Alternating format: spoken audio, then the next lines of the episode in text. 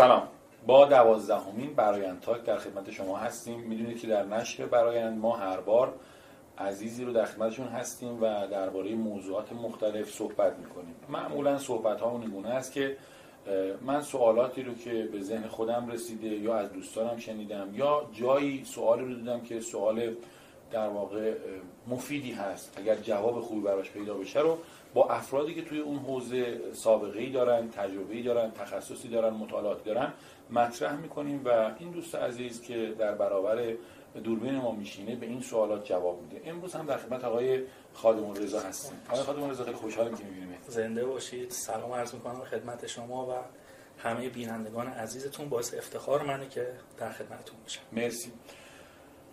موضوعی که امروز می‌خوایم باهاش درباره صحبت بکنیم با آقای خادم رضا در واقع برمیگرده به موضوع پرمناقشه کارآفرینی. واژه غریب و نامعنوس کارآفرینی که فکر می‌کنم ده 15 سالی وارد ادبیات ما تو حوزه کسب و کار شده و دربارهش خیلی خیلی خیلی مناقشه داریم. حالا یه عده میگن این کارآفرینی شغل آفرینی است اونطور که تو کشور اجرا شده. یه عده میگن کارآفرینی ترجمه غلطی است باید ارزش آفرینی باشه. یه عده میگن انترپرنورشیپ میشه متعهد بودن اون که ما نمی‌بینیم تعهد است. و و و خیلی در واقع بحث های طلبگی درباره خود واژه و ترجمهش که زیاده. امروز من تصمیم گرفتم از یکی از افرادی که در حوزه کارآفرینی کتابهایی داره صاحب یک وبسایت بسیار بسیار خوبه آقای خادم رضا اگر سایتش رو ندید حتما ببینید مصاحبه های فوق العاده داره با استاد ادبیر و ارجمند آقای هومن تصدیقی و خیلی از بزرگان دیگر آقای خادم رضا صحبت کردن. فایل های صوتی بسیار خوبی داره. سایتشون رو حتما دنبال بکنید. درباره کارآفرینی یکی از کسانی که محتوای خوب تولید می‌کنه و محتوای قابل اتکا تولید می‌کنه آقای خادم رضا هست. خب خیلی هستن امید فروشی می‌کنن. یعنی میان فقط میگن تو می‌توانی تو می‌توانی. آقای خادم رضا از این دست افراد نیست. تا دوست داشتم با آقای خادم رضا درباره کارآفرینی صحبت بکنم. به خصوص که دو سه تا کتاب ما نشر برایند دارن و انشالله توی ماهای آینده با کتاب های آقای خادم رضا از نشر برایند مهمان در واقع میزهای شما خواهیم بود و مهمان چشمهای خون شما خواهیم بود و امیدواریم که مهمان اندیشه خوانندگانمون هم باشیم. خب آقای خادم رضا دوست دارم تعریف خودت هم از کارآفرینی با ما به اشتراک بگذارید زنده باشید. بسم الله الرحمن الرحیم. شما صحبت که می‌کردین هی مسائلی هم تو ذهن من میومد که فکر می‌کنم بد نباشه قبل از این تعریف یه اشاره کوچیکی هم به اونا بکنیم. بحث تجارت امید رو گفتید که متاسفانه خودش یک سمی هست بیشتر از اینکه امید باشه برای شرایط فعلی به خصوص تو حوزه آموزش. من از این موضوع می‌خوام بگم که یک فیلسوف حالا مشهور به نگاه بدبینانه داشتن آقای آرتور شوپنهاور. بحثی که مطرح می‌کنه میگه رنج واقعی است و امید یا موفقیت یا خوشبختی فقط یک سرابه. مثل سراب دنبالش میری و هی بهش نمی‌رسی هی دورتر میشه. اما چیزی که واقعیه و احساس میشه رنجه. این تجارت و امیدی که شما میگید کارشون درمان رنج نیست. کارشون نادیده گرفتن رنجه. و چیزی که نادیده گرفته بشه امکان نداره که حل بشه. مسئله ای تا شناخته نشه امکان نداره که ما بتونیم باش برخورد کنیم حلش کنیم یا به لول بالاتری بریم. بنابراین من کلا حالا یا حداقل درصد بالایی این مسائلی که مطرح میشه رو قبول ندارم و یک تجارت می‌دونم. تجارت خوبی هم نیست. چون نتیجه ای برای اون مخاطب نداره. غیر از حالا اینکه اون شخصی که میاد یه سری محملات رو میگه رو می‌بره بالا برای اونم مدتی اما اون فایده ای رو که باید اون رسالتی رو که اون امید می‌خواد ایجاد کنه نداره. بنابراین امید واقعی به نظر من زمانی اتفاق میفته که من شناخت داشته باشم درد رو بشناسم مشکل رو بشناسم توانایی هامو بشناسم و بعد بتونم عمل کنم. فارغ از اینکه نتیجه چی میشه بتونم عمل موثری انجام بدم اون امید واقعیه وگرنه خواب و خیال و انرژی بفرست و نمی‌دونم شب اینجوری فکر کنم. این داستان است که تو شرایط امروز کاملا متوجه هستیم که این داستان ها اصلا چرا خیلی من دوست دارن؟ دروغ شیرین بهتر از حقیقت تلخ واقعیت. و خب خیلی از مردم هم دوست دارن این قضیه ها رو. حداقل یه جوری دنبال کنن که حتی ساعاتی شده از اون واقعیت ها یه مقدار دور بشن. یه جور مخدر دقیقا دقیقا. مخدری که درمان کوتاه مدته ولی بلند مدت شاید خیلی بدتر باشه. دقیقا مثل الکل که ذات این ماده اینه که در بلند مدت افسردگی ایجاد می‌کنه اما در کوتاه مدت حالا یه حال هوایی ایجاد می‌کنه. بنابراین اون نگاه کوتاه مدته باعث میشه که خیلی در افسردگی بلند مدت گیر بکنن. یه سیستم archetype ی ما داریم به نام هلن کلر. که داره میگه که خیلی از مواقع وقتی مشکلی پیش میاد مردم دو تا انتخاب دارن. یا راه حل کوتاه مدت یا راه حل بلند مدت. راه حل کوتاه مدت ممکنه مشکل رو در کوتاه مدت تخفیف بده اما عوارض جانبی داره. که اون عوارض جانبی می‌تونه در بلند مدت بدتر از اون مسئله اصلی باشه. اما راه حل بلند مدت اول یه دیلی داره یک تاخیر داره. و به خاطر اون تاخیر خیلی سراغش نمیرن. ولی به خاطر همون تاخیر هم هستش که می‌تونه ما رو از یک شیبی رد بکنه و یک مزیت رقابتی برامون ایجاد بکنه. این دنبال موفقیت یک شبه بودن با تلاش کمکاری رو انجام دادن به نتیجه رسوندن متاسفانه یک سمی هست که تو ذهن خیلی ها هست و تو کارآفرینی هم تزریق شده. یکی از مشکلات کارآفرینی دقیقا همینه. احساس می‌کنم میام 6 ماه یه سایتی می‌زنم یه کاری می‌کنم میلیونر میشم بعد دیگه دنیا رو میگردم و میلیاردی میلیون دلار. آره. آره. اینجوری میشه و و و واقعیت داریم می‌بینیم. راه حل سریع متاسفانه جواب نمیده. اگر بده قانون نیست. استثناءاتی هستش اگر از راه درستی تازه باشه. واقعا چیزی که اصالت داره و ایار داره یک زمانی رو برای بالغ شدن میطلبه. یه جمله خوبی الان گفت در استثناءات. خیلی جالب این جمله. تو من توی صحبت خودم هم به این اشاره کردم. آقای رول دوبلی توی اون کتاب هنر شفاف اندیشیدن داستان اولش دقیقا درباره همین خطای شناختی میگه. اونجا که درباره در واقع هنرپیشه‌های راک صحبت می‌کنه میگه هیچ کس درباره اون میلیون ها نفری که موفق نشدن هیچی نمیگه. تک و که موفق شدن میاد میگن. حالا این یه نفر یه داستان. حالا یا واقعی یا غیر واقعی میگه من تو جوب بودم بعد داشتم آهنگ می‌زنم بعد یه ماشینی وایساد بعد منو سوار کرد.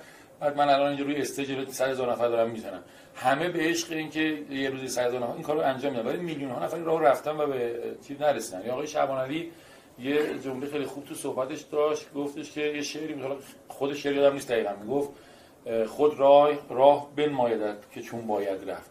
بعد گفت این راه که بنمایدد در واقع با اون جنازه های کنار راهی که تو راه رو تشخیص بدی این بیابون و از روی جنازه ها تشخیص و اون جنازه ها فکر نمی کنی و اینکه خود تو هم یکی از جنازه ها خواهی شد در این راه که به نفرات بعدی نشون میده که راه کجا هست. داریم ما استثناءاتی و این افراد امیدفروش معمولا روی همین استثناءات در واقع کار می‌کنن. نه درباره احتمالات. ما یه داریم اسم آمار و احتمال. یه, یه کاری رو انجام بدی مثلا 30 درصد ریسک داره. یه کاری 70 درصد یه کاری 10 درصد یه کاری 90 درصد. یه کاری 95 درصد. و کارآفرینی از این دسته و هیچ کس درباره صحبت نمی‌کنه. درباره اون 5 درصد صحبت می‌کنن. اون تک و توک استثناءات صحبت می‌کنن. اما هیچ کس درباره این 95 درصد حرف نمی‌زنه و نکته مهمش کنم اینجا باشه. دقیقا همینطوره. و متاسفانه این داستان اینقدر بولد میشه که همونطور که گفتم این امید در کوتاه مدت بسیار اثرات بدتری داره در بلند مدت. چون همه خودشونو با اون استثناء مقایسه می‌کنن. و نگاه نمی‌کنن که وضعیت هم چیه وضع موجود چیه محیط اطراف چیه سن و سالم چیه توانایی هم چیه و هزار تا فاکتور دیگه. هم. دقیقا. بنابراین فقط میگه اون کرد منم پس می‌تونم و حالا این مسائلی که حالا خیلی هم تو این کتابای زرد وجود داره. و بعد از یه مدت آره. و بعد از مدتی می‌بینیم که طرف حتی اون دلزده تر میشه از قبل از شروعش. و این متاسفانه در کارآفرینی هم خیلی نمود پیدا می‌کنه. کارآفرینی بسیار سخته. یک سبک زندگیه نه یک پروژه. و وقتی کسی آمادگی این کار رو نداشته باشه نمی‌تونه با انگیزه و انگیزش و این تیپ داستان این کار رو انجام بده. واقعا باید یک قدرت درونی رو داشته باشه. اینجا فکر من بد نباشه برگردیم به همون سوال اصلی شما که اصلا کارآفرینی چی هست؟ کارآفرینی تعاریف مختلفی داره همونطور که گفتید. و بعضا تعاریف هم متضاد با هم دیگه. مثلا یک فیلسوفی یا اقتصاددانی میاد میگه کارآفرینی تخریب خلاقه به هم زدنه. در صورتی که یک شخص دیگه اقتصاددان دیگه میاد میگه کارآفرینی انتقال منابع از جای کمتر باز کم در جاهایی که بازدهی کمتری دارن. به بازدهی بیشتر و به این ترتیب به تعادل میرسونه. آیا تخریب می‌کنه یا به تعادل میرسونه؟ آیا اشتغال زایی هستش یا ارزش آفرینی هستش؟ یه جوری می‌تونیم بگیم که هم همه اینها هست هم همه اینها نیست. مثل اون داستان فیل و در اتاق تاریکه که هر کسی از زن خودش یارمون میشه. کارآفرینی تجربه است یک فراینده تجربه هم اینه که من در یک محیط قرار می‌گیرم.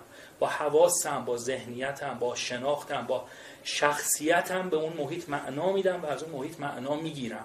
بنابراین این نیستش که یک گامی هست یا یک کاری هستش یا در خلا هستش و ما این کارا رو انجام بدیم کارآفرین میشیم. به شدت شخصیه. عشق شخصیه. ما نمی‌تونیم بگیم که راه های یادگیری عشق گام های عاشق شدن خیلی مسخره است. برای کارآفرینی هم تقریبا همینه. یه تجربه است و تجربه یعنی زندگی کردن. بنابراین کارآفرین با محیط اطرافش در ارتباطه و با شخص خودش در ارتباطه و این ارتباطه که این فرایند رو جلو می‌بره. کارآفرین کسب و کار خلق می‌کنه. کسب و کارم کارآفرین رو خلق می‌کنه. و هر دو بر هم اثر می‌ذارن. و حالا با این تفاسیر یک مدل زندگی کردن اگر ما بگیریم باشه خیلی اون تعاریف و داستانه قالب بندی شده ممکنه استناد زیاده از حد بهشون راهگشا نباشه. ولی یه کلیتی. میگه lifestyle بیشتر کارآفرین تا یه سری دستورالعمل دقیقا می‌تونه روند باشه ولی دستورالعمل گام به گام نمی‌تونه باشه. ولی روند هست دقیقا. مسیر رو ما می‌تونم تشخیص بدم به کدوم سمته ولی این نیستش که اگر این کارو بکنم کارآفرین هستم. اگر آیتم مثلا پنج انجام ندم کارآفرین نیستم. نیستم. یه نکته دیگه که وجود داره تو دسته‌بندی کارآفرینا دو تا جبهه هستن که دارن مسئله کارآفرینی رو بهش نگاه می‌کنن از دو نگاه مختلف. یکی میگه اصالت رو بذاریم به فرد. یعنی رفتارهای اون کارآفرین چی هست؟ شخصیتش چی هست؟ ریسک پذیر خلاق نمی‌دونم قدرت داره مسائل رو حل می‌کنه این داستان یکی میگه نه شخصیت رو بذاریم کنار. محیطه که می‌تونه اثر بخشی داشته باشه. شما قوی ترین آدم رو بذار در محیط نامساعد. نمی‌تونه بهرهوری آنچنانی داشته باشه. خیلی کارا رو نمی‌تونه بکنه. واقعیت اینه که ترکیب ایناست. نه این و نه آن همین و هم آن. آدم قوی در محیط ضعیف نمی‌تونه کار کنه. از طرفی محیط هم خیلی مساعد باشه آدم ضعیف هیچ کاری نمی‌تونه بکنه. بنابراین آمادگی درونی به همراه محیط مساعد بیرونی با هم ترکیب میشه که می‌تونیم ما بگیم که یه ارزش آفرینی و کارآفرینی اتفاق میفته. اما چی هست؟ حالا برگردم به سوال شما. همونطوری گفتم تعاریف زیادی داره و هر کدوم به نکاتی اشاره می‌کنن. اما یه اجماعی اگر داشته باشیم شاید بتونم بگم که یک واژه چند بعدی هست. یعنی ما به یک نگاه نمی‌تونیم بهش نگاه کنیم. این واژه چند بعدی الزامن بر کار کردن دلالت نداره. یعنی کارآفرین کسی که کار می‌کنه. کارآفرین کسی که خیلی کار می‌کنه. نه الزامن مهمتر از اون اینه که کارآفرین کسیه که مسئله رو حل می‌کنه. حالا به هر طریق می‌تونه کار کنه می‌تونه سیستم خلق کنه می‌تونه فرایندی رو ایجاد کنه. مهمترش اینه که اون کاره چه نتیجه داره چه مسئله رو خلق می‌کنه. حل می‌کنه. از طریق حل اون مسئله ارزشی خلق می‌کنه. اون ارزش برای بازار هدفی باید شناخته شده و ارزشمند باشه. یعنی هر ارزشی هم شناسونده بشه. هر ارزشی مهم نیست. برای من کارآفرین من یه کاری می‌کنم یه چیزی ارائه میدم خیلی هم کیف می‌کنم. ولی ممکنه هیچ وجاهتی برای بازار هدفم نداشته باشه. و در نهایت این ارزش و حل مسئله حالا در قالب محصول یا خدمات هر چی که هست از طریق یک سیستم ارائه میشه. نکته مهمش اینه سیستم کسب و کار رو ما باید نگاه کنیم. متاسفانه بسیاری از کارآفرینان امروزی تکبودی هستن متخصص هستن. یه کاری رو انجام میده خیلی توش خوبه. میگه خب چرا برای دیگران انجام بدم؟ خودم انجام میدم. در صورتی وقتی کسب و کار می‌زنه اصل انجام دادن اون کار در 20 درصده. 70 80 درصد 90 درصد کارهای جانبی مدیریت منابع انسانی بازاریابی و هزار تا داستان دیگه هستش. مدیریت هزینه ها برنامه‌ریزی. دقیقاً. سیستم و اجزای خیلی زیادی داره. همه اینا کنار همدیگه کسب و کار ایجاد می‌کنه. با نگاه به یک عنصر من نمی‌تونم بگم کارآفرین میشم یا نمیشم. می‌تونم این سیستم رو خلق کنم هدایت کنم رشد بدم؟ بله. در اون صورت می‌تونیم بگیم. و تمام این مسائلی که گفتم یعنی چند بعدی بودن ریسک پذیر بودن نوآوری داشتن حل مسئله ارزش خلق کردن و سیستم کسب و کار در یک بستری در یک ظرف و زمینه ای داره نمود پیدا می‌کنه. اون زمینه محیطه. همه اینها اگر در اون محیط نشست ما می‌تونیم بگیم که فرایند کارآفرینی رو داریم جلو می‌بریم و موفق. اگر ننشست بیش از رویا پردازی نیست. با خوندن کتاب های خارجی یا سرگذشت کارآفرینان یا بیوگرافی و داستان دیگه که در یک کشوری با اقتصاد باز با حمایت های دولتی با زیرساخت های درست شخصی رفته سه ساله دو ساله مثلا میلیونر میلیاردر شده ما نمی‌تونیم اینجا بیایم. تو این محیط که هر روز یک تلاطم خانمان برانداز وجود داره شروع کار بکنیم و بگیم اه چرا دو سال گذشت من با اهدافم با اون داستانی که داشتم جلو نرفتم؟ بریم بیایم.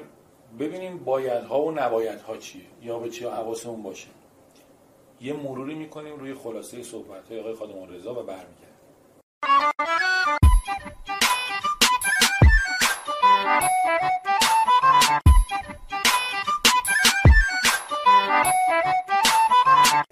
برگشتیم با آقای خادم رضا ادامه میدیم بحث کارآفرینی رو. آقای خادم رضا درباره ها و چگونگی ها و چه بکنیم ها زیاد کتاب داریم مطلب داریم مرجع داریم سایت خود هم زیاد هست و اینها. بیا این بار درباره نبایت ها درباره به قول اون دشواره ها درباره مشکلات چالش ها خطرات این راه صحبت بکنیم. به نظر تو چه خطراتی وجود داره تو این راه؟ به خصوص به خصوص من ترجیحم روی کردمون روی کرده فضای کسب کار تو ایران باشه. قطعا همین سوال رو از یک آمریکایی بپرسی جوابهایی دارد اون جوابها درسته ولی شاید درد ایران نخوره. از یک کارآفرین امریکایی بپرسی ممکنه که چالش هایی رو بگه به درد ایران ممکن از اشتراکات داشته باشه. ولی از دید تو چه چالش هایی داریم؟ چه نبایت داریم؟ چه مشکلات داریم؟ چه دشواری هایی داریم؟ به چیا باید حواسمون جمع باشه؟ درسته. یه برگردم به بحث قبلی.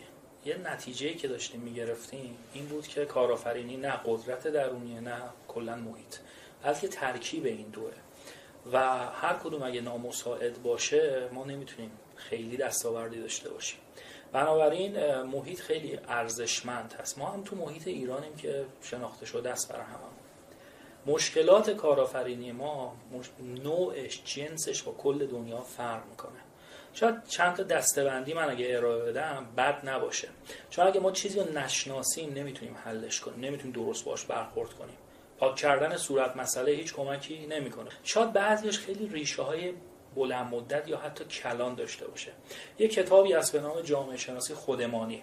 این میاد مثلا از بازرگانای فرانسوی که زمان صفوی اومدن تو ایران. اولین زمانهایی که ارتباط ما با دنیا برقرار شده. داره میاد میگه که ایرانی ها دوست دارن دلالی کنن دوست دارن کلاه همدیگه رو بردارن دوست ندارن یه چیزی تولید کنن واسطه گری رو دوست دارن. یا یکی دیگه میاد میگه اصلا وقت و زمان برای اینا مهم نیست. مثلا میگه بعد از ظهر می‌بینم حالا دو ساعت این ورون می‌تونه باشه. یا قول و این مسائل. یعنی می‌خوام بگم بعضی چیزها ممکنه ریشه داشته باشه و در نتیجه درمانش هم درمان با یه قرص و کپسول و بسته موفقیت اینا نیست. نیست. آره یک فراینده یک اصلا تو کارآفرین میشی تو خودت اصلاح کردی ولی جامعه و اطرافیانت هنوز به اون معمار عملا یک سطح میشه برای تو. دقیقاً. یعنی محیط بستر آماده ای نیست برای این فرایند. خیلی دوست دارن بدون دغدغه برن یه جای حقوقی بگیرن.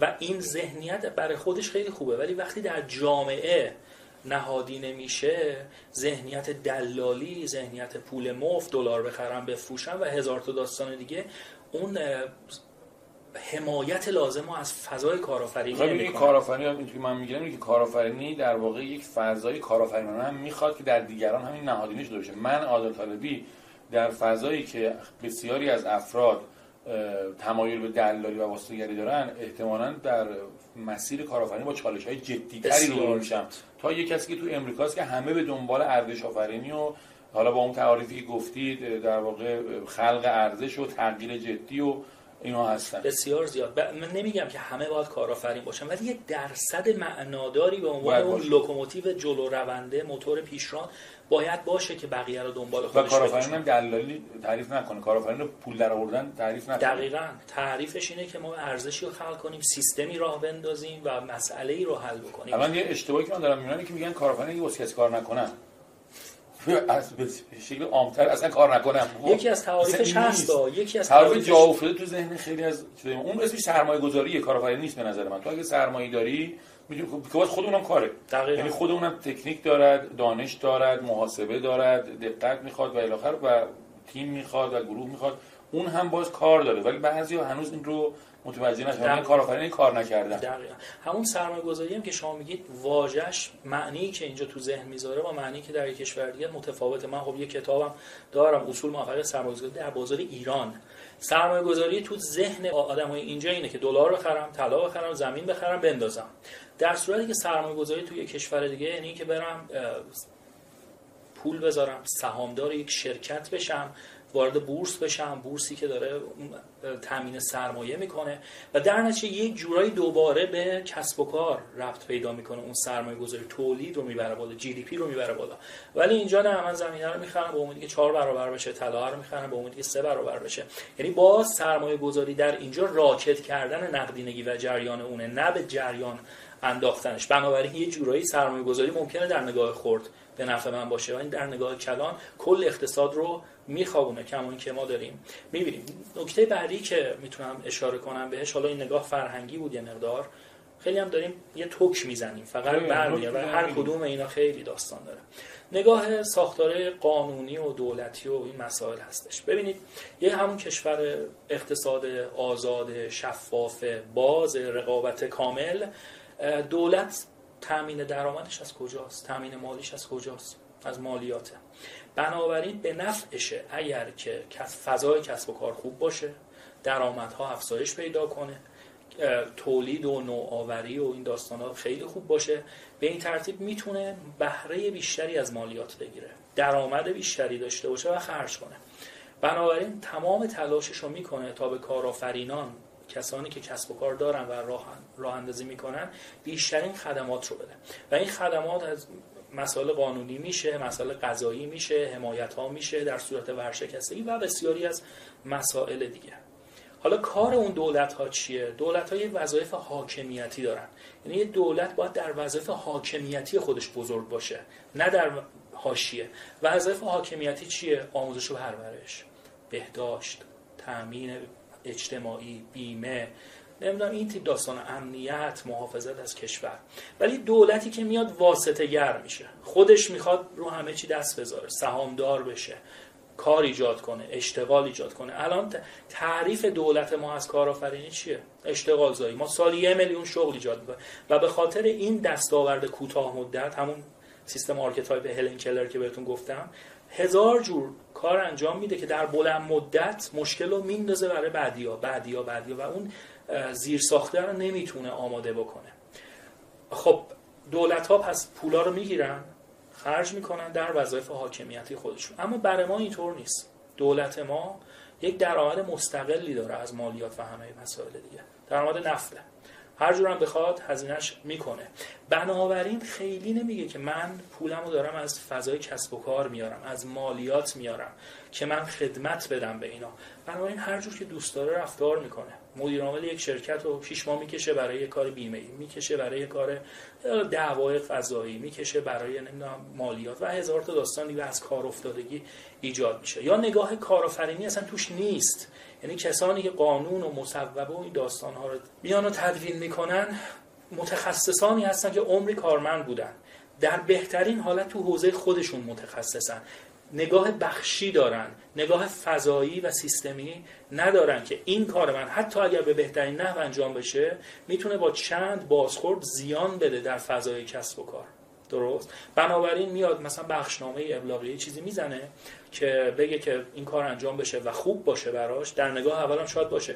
ولی اثرات پیش بینی نشده اون می‌تونه خیلی دومینووار فضاها رو تغییر بده. بنابراین حتی اگر بخوام با نیت خوب کاری هم بکنن به نظر میاد متاسفانه یا خوشبختانه صلاحیت اون رو زیاد نداشته باشن. مشورت نمی‌گیرن از کسانی که تو این حوزه ها هستن آنطور که باید و شاید. یا اگر بگیرن اجرا نمی‌کنن.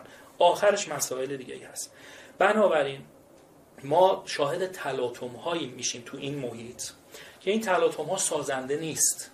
تلاطم ها در همون کشورهای اقتصاد باز و داستان های دیگه تلاطم از جنس روند هاست از جنس تکنولوژی از جنس خواسته های مردمه.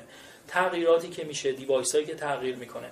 اما جا تلاطم ها از جنس اقتصاد کلانه نرخ برابری ارزه بهره بانکیه عدم شفافیت من نمی‌دونم چه اتفاقی می‌خواد بیفته.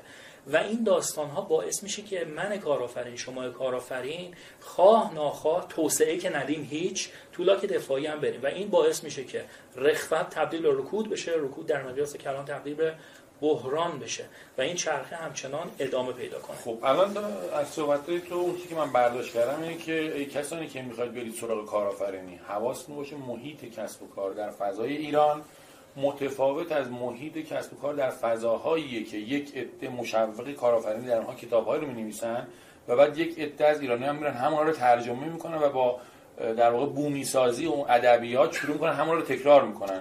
الزاما با گفته های اونها و راهکارهای اونها و چکلیست های اونها و اون مسیرهایی که اونها پیشنهاد می‌کنن و با تجربتون ما توی همچین کشوری نمی‌تونیم. ما توی کشوری زندگی می‌کنیم که دولتش به جای این که حالا برداشت شخصی من ممکنه تو شما این نگفته باشه من دارم چی میگم برداشت مصادره مطلوب می‌کنم.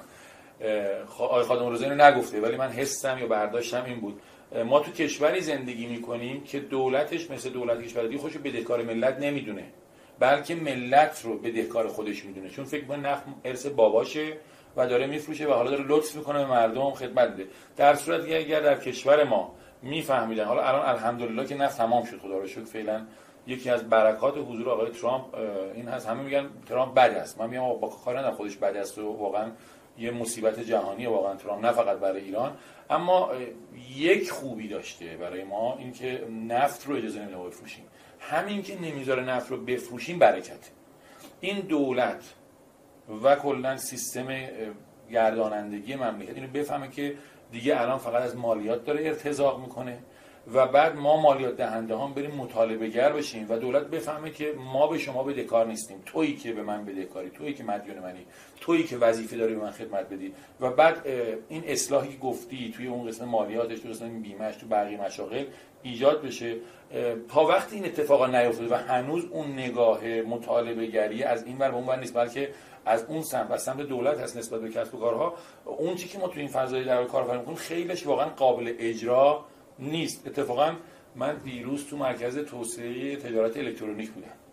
در اونجا آقای رهبری مدیر مرکز توسعه هم که این نماد میده. اومدن یه طرحی رو دادن. الان این نماد ممکنه دو سه ماه طول بکشه. تغییراتی بدن که بتونن در کمتر از یک هفته تو این نماد رو بگیری و کسب و کار تو تو آنلاین راه بندازیم. نماینده قوه قضایی کاملا مخالفت می‌کرد نماینده وزارت ارشاد کاملا مخالفت می‌کرد. بعد من میگم آقای قوه قضایی چرا؟ خب منم دبیر انجمن صنفی هستم و رفتم برای به عنوان رایزنی. گفتم خب چرا باید می‌کنی خب بالاخره اگر این ور سخت نگیری بعدا یکی کلاهبرداری کنه باید به پرونده خیلی طول بشه گفتم چون کندی سیستم قضایی رو که خیلی کنده می‌خوای کار کن این ور نفر دیرتر مجوز بگیرن با سختی مجوز بگیرن. می‌دونی؟ اون اتفاقها باعث میشه که مجموعا فضای کسب و کار و کارآفرینی توی کشور ما با دشواری های جدی رو بشه و فعلا توی این مسیر یه مقدار اشاره کردیم به فضای کسب و کار. بریم بیایم در واقع خود آدم هم صحبت بکنیم. بله. توهماتی که به ما آدم ها در واقع حالا نمیگم تلقین میشه ولی واقعیت اینه که تلقین و تزریق میشه توی ذهن ما. خودمون هم آمادگیشو داریم. خودمون هم خودمون رو رها می‌کنیم تا این تلقینات اشتباه در ذهن ما بنشینه و درباره اونها هم صحبت بکنیم. این جمله ما می‌توانیم یا فعل توانستن رو صرف کردن درباره همه آدم ها صدق نمی‌کنه. اینو بپذیریم. یا لاقل من اینطوری فکر می‌کنم. اینو بپذیریم که نه بایدی وجود دارد برای کارآفرینی نه الزامی هست نه و اصلا امکانش هست برای همه. یه سری ویژگی ها داره که اگر نداری بهتره که به این سمت نیای. اتفاقا می‌تونی ارزش آفرینی داشته باشی. اگر به این سمت نیای از اون وقت تو انرژی استفاده کنی. بریم برگردیم. صحبت های آقای خادم رضا هم نکات مهم برجسته‌اش رو با هم مرور می‌کنیم.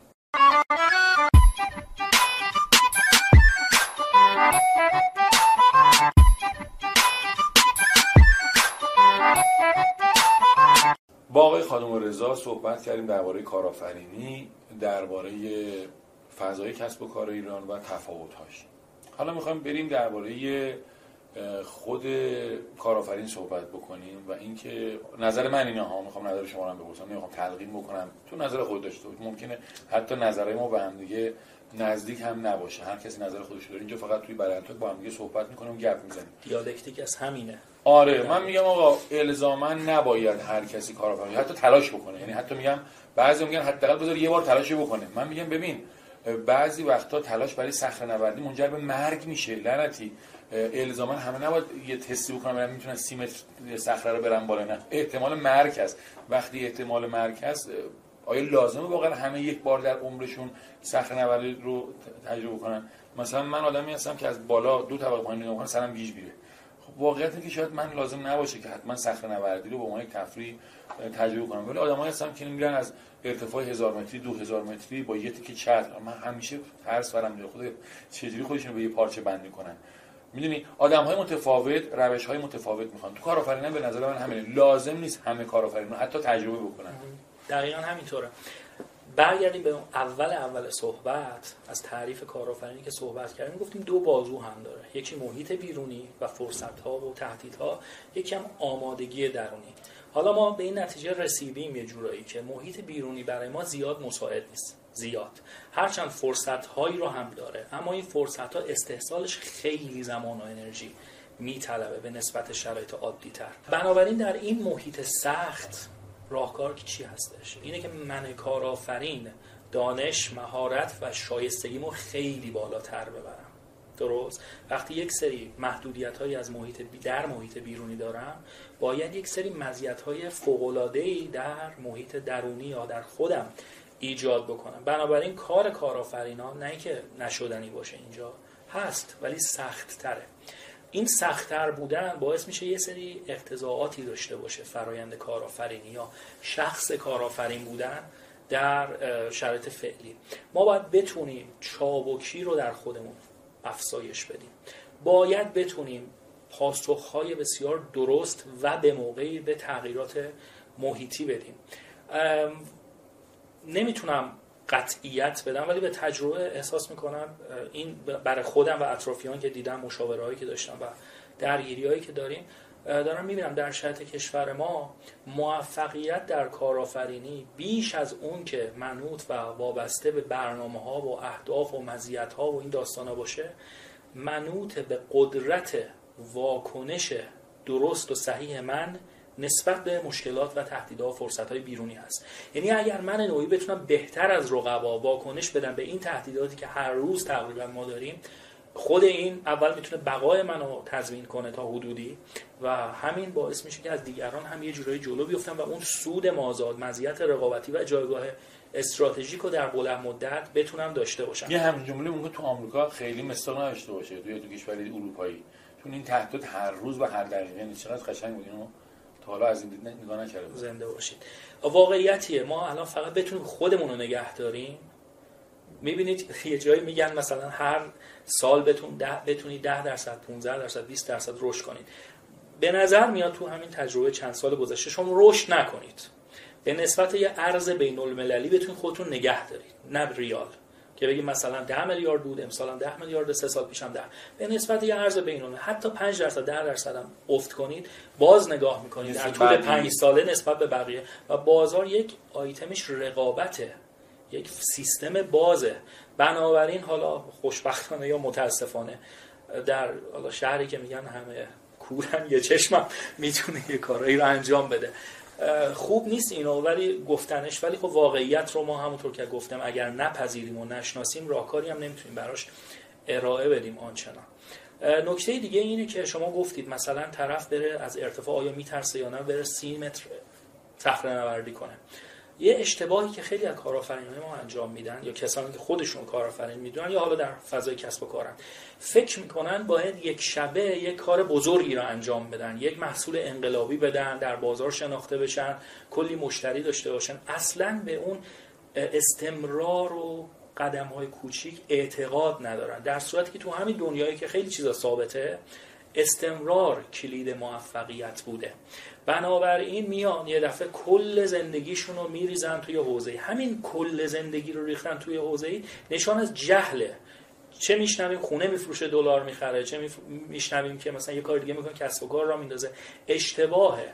شما اگر می‌خواید کاری رو بکنید و در کارآفرینی موفق باشید با یه جنبندی که محیط ریسک داره و این ریسک ها خانمان براندازن شما باید کوچیک کوچیک اقدام بکنید. بنابراین توسعه مستمر و درونزا مطرحه یعنی من لازم نیست برم همین اول از دانشگاه اومدم بیرون نه توانایی دارم نه کاری بلدم نه بلدم حرف بزنم با دیگران نه ارتباطاتی هیچ. دارم نه تجربه ای دارم آره این یکی از نگرانی من همینه آره. به کسی که تازه الان 18 سالشه 19 سالشه 20 سالشه 22 سالشه تلقین می‌کنم تو می‌توانی بله. یه سال دو سال سه سال و بعد این بشر تا آخر عمرش می‌خواد با ناامیدی دست پنجه نرم کنه و اون افسردگی و کنه من نمی‌تونم. از همون اولش بهش نه اول برو خود تجربه کسب کن.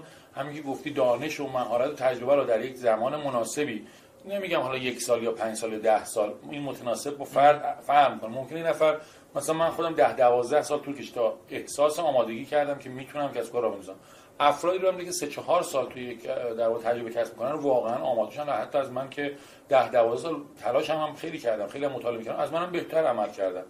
آدم های متفاوت توانمندی های متفاوت دارن. ممکن این بازه کسب تجربه و مهارت و آمادگی برای وارد شدن به دنیای کارآفرینی که به نظر من یک دنیای موازی با دنیای زندگی معمول. اصلا یه lifestyle ی که خودم قشنگ بود اینها. آماده این دنیای موازی و حضور در اون دنیای موازی باشن زمان نیاز داره. این زمان برای افراد مختلف متفاوت مهارت هایی که لازم هست بعضیاش مشترکه. مثلا مهارت های مثل مذاکره مهارت های ارتباطی مهارت های نرم مهارت های فردی اینها همش لازم. حالا ممکنه نفر حسابداری با لازم باشه بلد باشه این نه. برای یکی مثلا مثلا تو business ما من میگم که کسایی که می‌خوان کسب و کاری تو حوزه آنلاین راه بندازن اگر برنامه نویسی بلد باشن می‌تونه بهشون کمک کنه. الزامی نیست نمونه های متناقض داره نداره. اما خیلی از بیزینس های موفق آنلاین رو داریم می‌بینیم هسته اصلیشون برنامه نویسی رو بلد بودن. یعنی شانس موفقیت رو بالا می‌بینی. بعضی از مهارت ها الزاما برای همه نیست. بعضی ها برای به نظر من برای همه مثلا فهم درست از استراتژی برای کارفرما لازم. فهم درست بازاریابی برای بازار فهم درست از اصلا بحث فروش تبلیغات. لازم نیست تبلیغات چی باشی. لازم نیست فروشنده بوده باشی.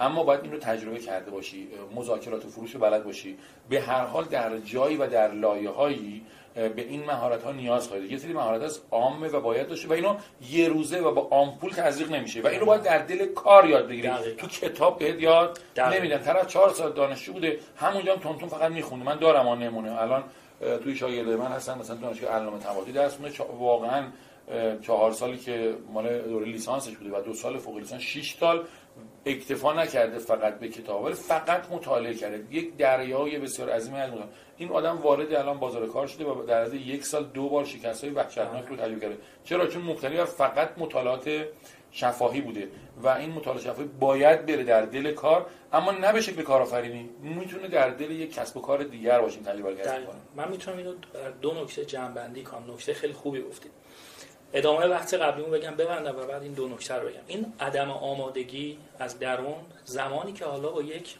منبع بیرونی هم تقویت میشه فاجعه است. یعنی میگن دست کسی که بالغ نیست اسلحه بدی. دست کسی که تجربه نداره کارآفرینی رو نمی‌دونه یه دفعه بیایید فاندر هم پیدا کنید و میلیاردی هم سرمایه بریزید. شکستی که این می‌خوره نمی‌ذاره دیگه بلند بشه.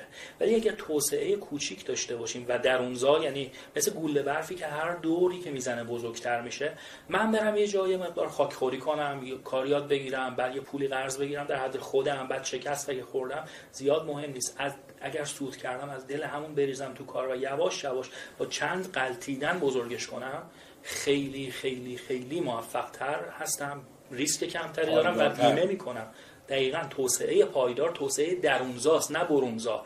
نگاه توسعه برونزا همیشه همون داستان کوتاه مدت است. در کوتاه مدت یه کاری می‌کنه اما در بلند مدت عوارض بدتری داره. تو همه جا هم هست. تو فوتبال شما نگاه کنید بازیکنایی که صاف میرن توی آکادمی در نهایت معمولی هم. اما سوپر استار هایی که اصلا تو 100 سال گذشته شما تو ذهنتون میاد همه از زمین خاکی و این داستان ها رو شروع کردن. اگر هم آکادمیک رفتن بعد از زمانی که یه رشدی رو دیدن دیگران اومدن حمایت کردن ولی ایار خودش رو یه جای دیگه نشون داده. کشورها هم همینن کشورهایی که منابع طبیعی دارن میفروشن عموما به جایی نمی‌رسن. غیر از نروژ که اول تفکر صنعتی داشته بعد منبع رو پیدا کرده. اما اینایی دیگه که جهان سوم هم هستن منبع وقتی دارن هیچ کار نمی‌کنن. میفروشن اونم چیکار می‌کنن؟ سرمایه گذاری خیر. واردات ماشین نه هرچی اما کشورهایی که عموما از درون منابع زیادی ندارن میرن خود خودشون مردمشون سرمایه گذاری می‌کنن. و خیلی دستاوردهای بلند مدتتر و پایدارتری دارن. اون توسعه در اونجاست. شما نگاه کنید می‌بینید که تو اروپا گاز نداره نفت نداره فلان نداره ولی می‌بینید که لیست توسعه شر... کشورها در جی دی پی جایگاهشون در اقتصاد. می‌بینید که ژاپن که هیچی نداره. 85 درصد کوهستانه یا کره که جنگ هایی رو گذروندن. همه اینها با سختی اومدن جلو ولی قدرتی که دارن پایدارتره. وابسته نیست که امروز تحریم بشن یا نشن. ما نیاز داریم که رو خودمون سرمایه گذاری کنیم و قوی بکنیم خودمون رو. اون دو نکته رو من می‌خواستم خدمتتون عرض کنم. یکی این که ما باید توسعه درونزا و کوچک داشته باشیم که رشد کنیم.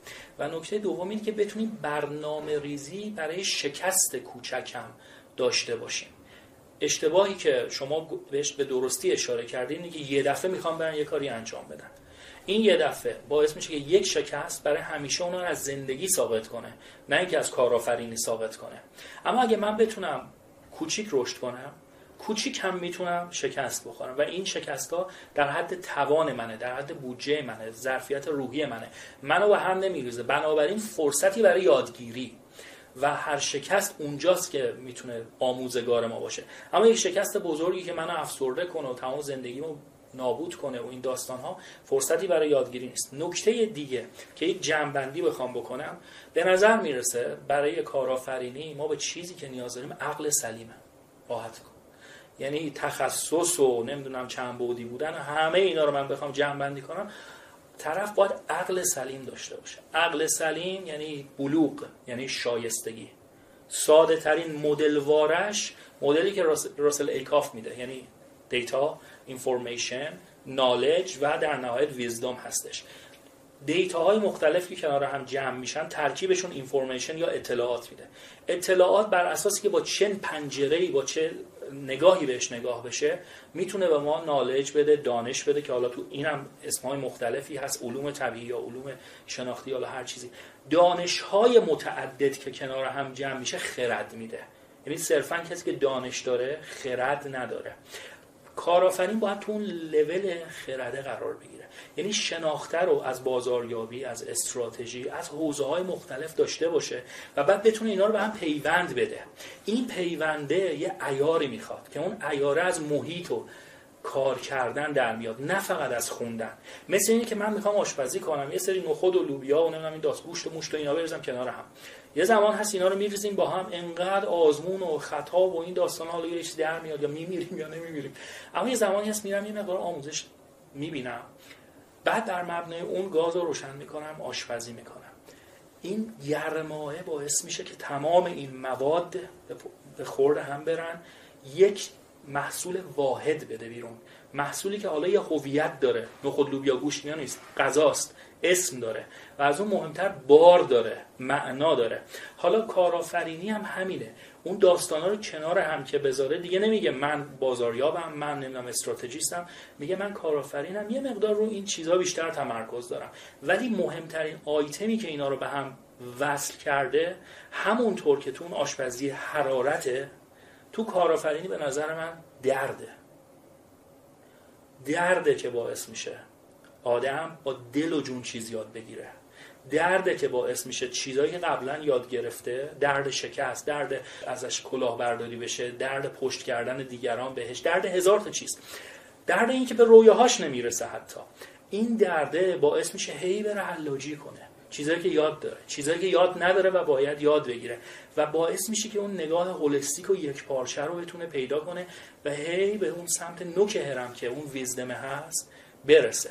یه جمع‌بندی تا اینجا فکر کنم تونستم نموداره در واقع DIKW خیلی مهمیه که میگه data هم تو گفتی تبدیل باید بشه information معمولا data رو با استفاده از کشف relation های رابطه ها تبدیل کنه به information بعد information رو با کشف pattern ها یا الگوها می‌تونیم تبدیل بکنیم به knowledge و بعد این information که knowledge اگر بتونیم principles یا قواعد حاکم رو بر این pattern ها کشف کنیم میشه wisdom و اونجا اصلا کلا موفقیت کسب کار هم گفتی در wisdom اتفاق میفته.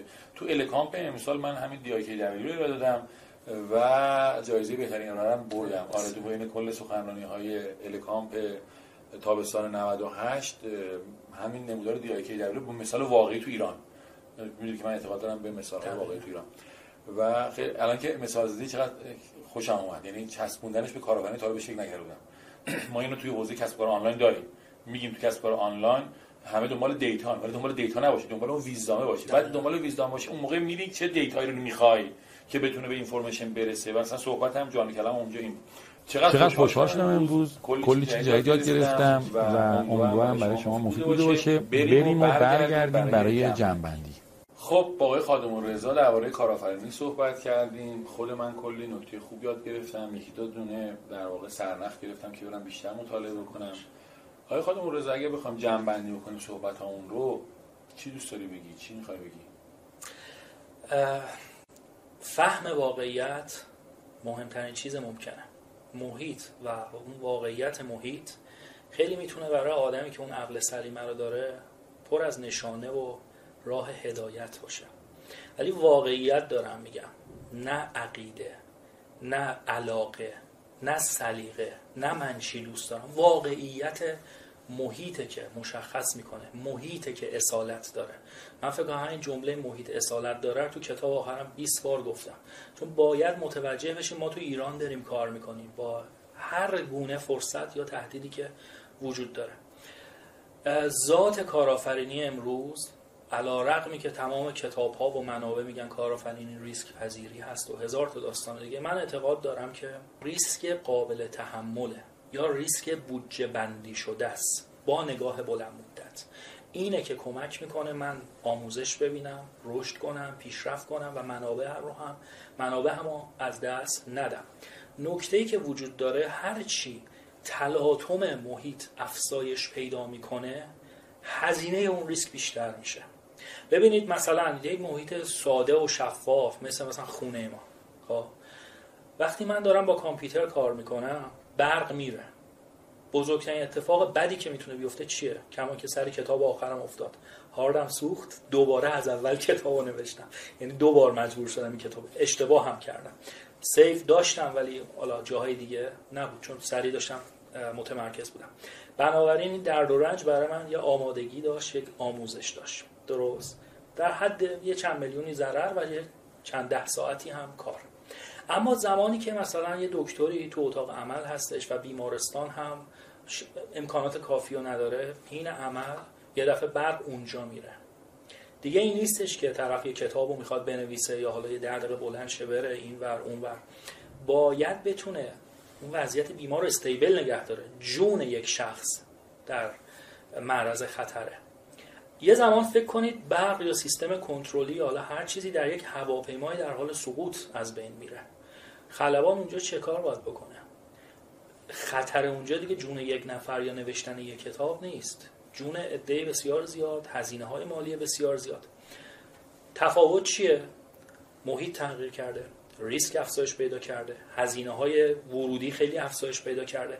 بنابراین ریسک در محیط های متلاطم اثرات سختتر و بدتری داره. ریسک در دهه 80 ایران این بود که طرف نهایت دو تا پراید میفروخت و دو تا سکه میفروخت اینا دوباره برمیگشت به کسب و کار. ریسک در دهه 90 ایران و در اواخر دهه 90 اینه که خودش و خانواده‌اش و ملک و پلک و هر چی داره بفروشه شاید قرضاش هم نتونه بده. بتونه صفر کنه صفر کنه خیلی و بعد دیگه چه انگیزه ای داره برای ادامه. یعنی محیط متلاطم اون ریسکا رو خیلی بیشتر نشون میده. شما یک ترک در بدن هواپیما اختلاف فشار باعث میشه هواپیما در بالا منهدم بشه. ولی حالا یه پرایدی رو می‌بینید تو خیابون اصلا کلا فقط چهار تا چرخ و اصلا بدنه نداره. ولی راهش رو میره مسافر کشیش هم می‌کنه.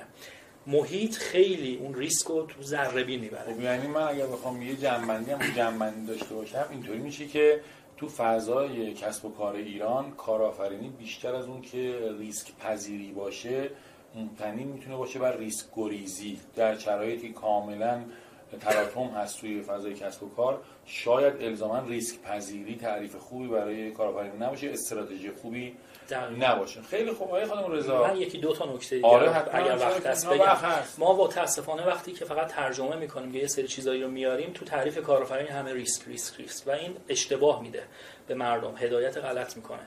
من نمیگم این درسته. من میگم که این ممکنه بهتر باشه. یا اگر ریسک می‌خوایم نکنیم یا ریسک می‌خوایم انجام بدیم ریسک عاقلانه و کوچیک کوچیک رو بتونیم داشته باشیم که بتونیم نتیجهش رو ببینیم. یک جمعبندی من می‌خوام بگم از صحبت خودم و این تعریف ریسک نکردن رو بگم که باز همین موجب اشتباه نشه برای دیگران. اومدن بررسی کردن دیدن افراد فوق العاده موفق یا شرکت های فوق العاده موفق اونایی نیستن که الزاما همیشه عالی هن همیشه در حال دوندگی هستن همیشه دارن این کارهایی رو انجام میدن هر ماه یه محصول انقلابی میدن. نه. اومدن دیدن اینا شرکت ها یا افرادی هستند که وقتی فرصتی ایدئال و طلایی در محیط اتفاق میفته با حد اکثر سرعت و چابکی این فرصت رو میقاپن و تبدیل به مزیت می‌کنن. یا وقتی تهدید و بحرانی در محیط اتفاق میفته با حد اکثر قدرت سعی می‌کنن بقا پیدا کنن و خودشون رو حفظ کنن و از بین نرن. درست شد. یعنی خواستگاه پیشرفت اینا بیرونیه. یا فرصت های محیط یا تهدیدهای محیط و واکنش به اون داستان. حالا تهدیدهای محیط ممکنه هر چند سال اتفاق بیفته ممکنه تو کشور ما چند هفته چند روز حتی اتفاق بیفته. ما بین این تغییرات ما بین این فرصت هایی که ممکنه بیاد یا تهدیدهایی که ممکنه بیاد من کارآفرین چیکارات بکنم؟ بشینم چایی بخورم ببینم کی فرصت میشه. خب اگر این کارو بکنم حتی اگر فرصت بیاد و تشخیص بدم قابلیت استفاده ازش ندارم. بنابراین میگن یه کار خیلی خوب تو این شرایط می‌تونه این باشه که شما آگاهانه و پیش دستانه منتظر بیستید تا فرصت ها یا تهدیدها رو نظاره کنید رسد کنید و بعد براش استراتژی سازی بکنید. اما در حینی که آگاهانه نشستید بیکار نباشید. به جای کارهای ساختاری و استراتژیک و اینو به هم بریز و اونو به هم بریز و محصول انقلابی سعی کنید توسعه ها و بهبودهای بسیار کوچیک و مستمر بدید.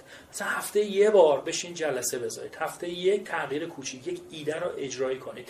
رنگ لیوان هایی که می‌خوام مثلا چایی بدم تو شرکت ساعت کار. نمی‌دونم این مدل با. خیلی چیز مستمر باشه. اون کایزنه اتفاق بیفته. عدل این کیفیت هم میاد.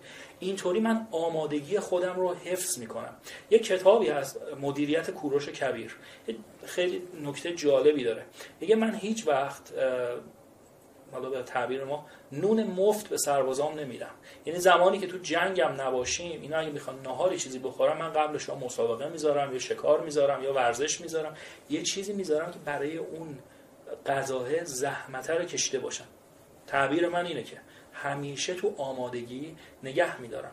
ما هم شاید خوب خودمون و سازمانمون همیشه تو آمادگی نگه داریم. با آموزش با شکست های کوچک کوچک با آزمون و خطا ای بی تستینگ همیشه بتونیم اون به سمت اون عقل سلیمه حرکت بکنیم با هزینه های کم معقول. اما همیشه هم بازار رو رسد کنیم که اگر فرصت یا تهدیدی اتفاق افتاد ببینیم چگونه می‌تونیم ازش استفاده کنیم. بسیار خوب. خانم رضا ما سه تا وبینار داشتیم با شما. اولی چی بود؟ دومی سومی؟ اولی شناخت محیط کسب و کار بود. که به چیا پرداختی؟ دقیقا همین نکاتی رو که باید بشناسیم برای محیط امروز اون تو مشخص شده.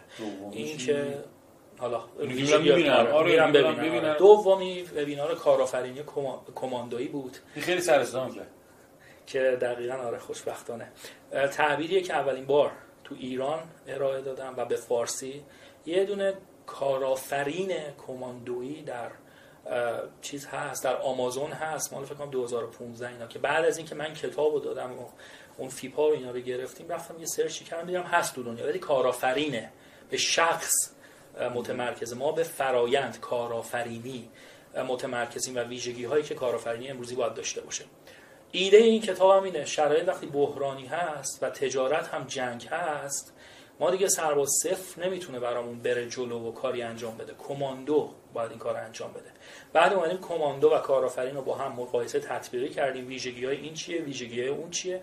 و بعد یه سری راهکار برای شرایط عدم قطعیت و پیچیده محیط امروز داریم که با کمترین ریسک چطور من می‌تونم احتمال موفقیت در کارآفرینیمو افزایش بده سومی هم اصول موفقیت در سرمایه گذاری در بازار ایرانه کتابی هستش که پارسال نوشتم و مجددا تمرکز در بازار ایرانه.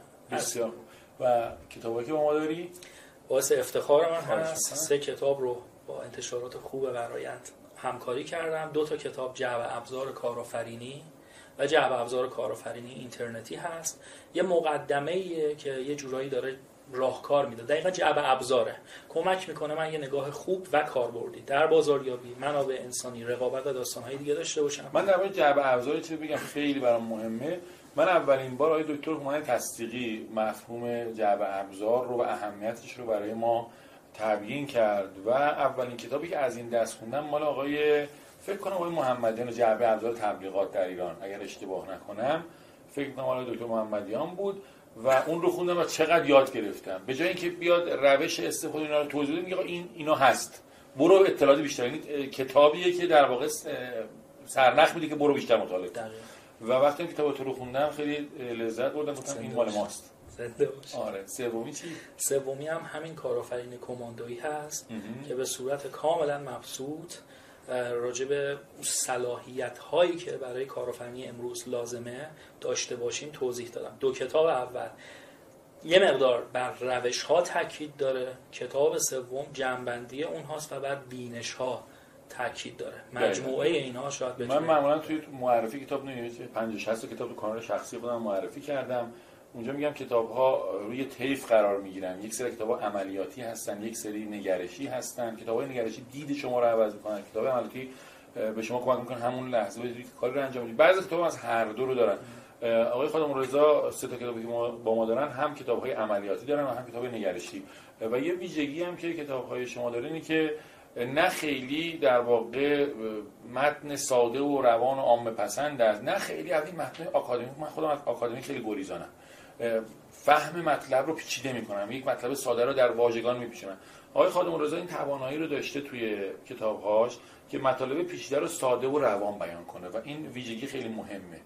کتاب عام مثلا یک مطلب معمولی رو با جملات معمولی و تکراری و چیز بیان می‌کنه ولی این هنره که بتونی مطلب موضوع پیچیده رو موضوع دشوار رو بیاری با ادبیات قابل فهم برای همگان بیان کنه به طوری که بفهمم. و یکی از ویژگی‌های کتاب تو این بود که ما خیلی خوشمون اومد و توی نشر برای انتخاب کردیم برای انتشار. انشالله که عزیزانی که این ویدیو رو می‌بینن یا بعضی از دوستان هم فایل صوتی ما رو میشنون از این معرفی استفاده کرده باشن و کتاب های شما رو تهیه بکنن و نظراتشون رو هم تو سایت برایند زیر همون صفحه کتاب بگذارن. خیلی ممنون که آقای خانم رضا تشریف آوردید. خیلی خوشحال شدم. خیلی باعث افتخار من بود. کلی چیز یاد گرفتیم. باشه. زنده باشید باعث افتخار من بود. امیدوارم که زمانی رو که عزیزان می‌ذارن در یک جنبندی بگن که ضرر نکردیم. نگاه کردیم. امیدوارم متشکرم. زنده باشید.